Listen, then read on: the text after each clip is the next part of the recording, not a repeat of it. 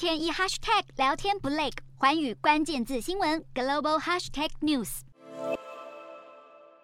战争开打将满一年，双方目前在巴赫姆特地区战况十分焦灼。而俄军主力军队瓦格纳集团的领导人普里格金十八日宣称，俄方已经攻占了巴赫姆特附近的帕拉斯科维夫卡村。这个村落位在巴赫姆特区域北方，是俄军兵分南北两路包夹巴赫姆特地区的要塞之一。但普里格金指出，俄军在这场激烈战斗中也承受了严重损失。对此，美国白宫推测出瓦格纳集团在巴赫姆特战役中的阵亡人数。即使成功掌控了帕拉斯科维夫卡村，普里格金指出，俄方还是得花上好几个月的时间，才有机会拿下整个巴赫姆特区域。面对敌人来势汹汹的攻击，乌军也不甘示弱，同时也呼吁各国加速军备援助。乌克兰总统泽伦斯基也出面呼吁各国尽快提供协助。而近日，美国提供的布莱德雷步兵战车等，也将率先抵达乌克兰进行军援。除此之外，为了应对欧洲各国援乌的需求，美国的军火工厂也加快生产脚步，努力制成一枚枚炮弹，希望能助乌军一臂之力，让深陷黑暗中的乌克兰人民能够早日看见和平曙光。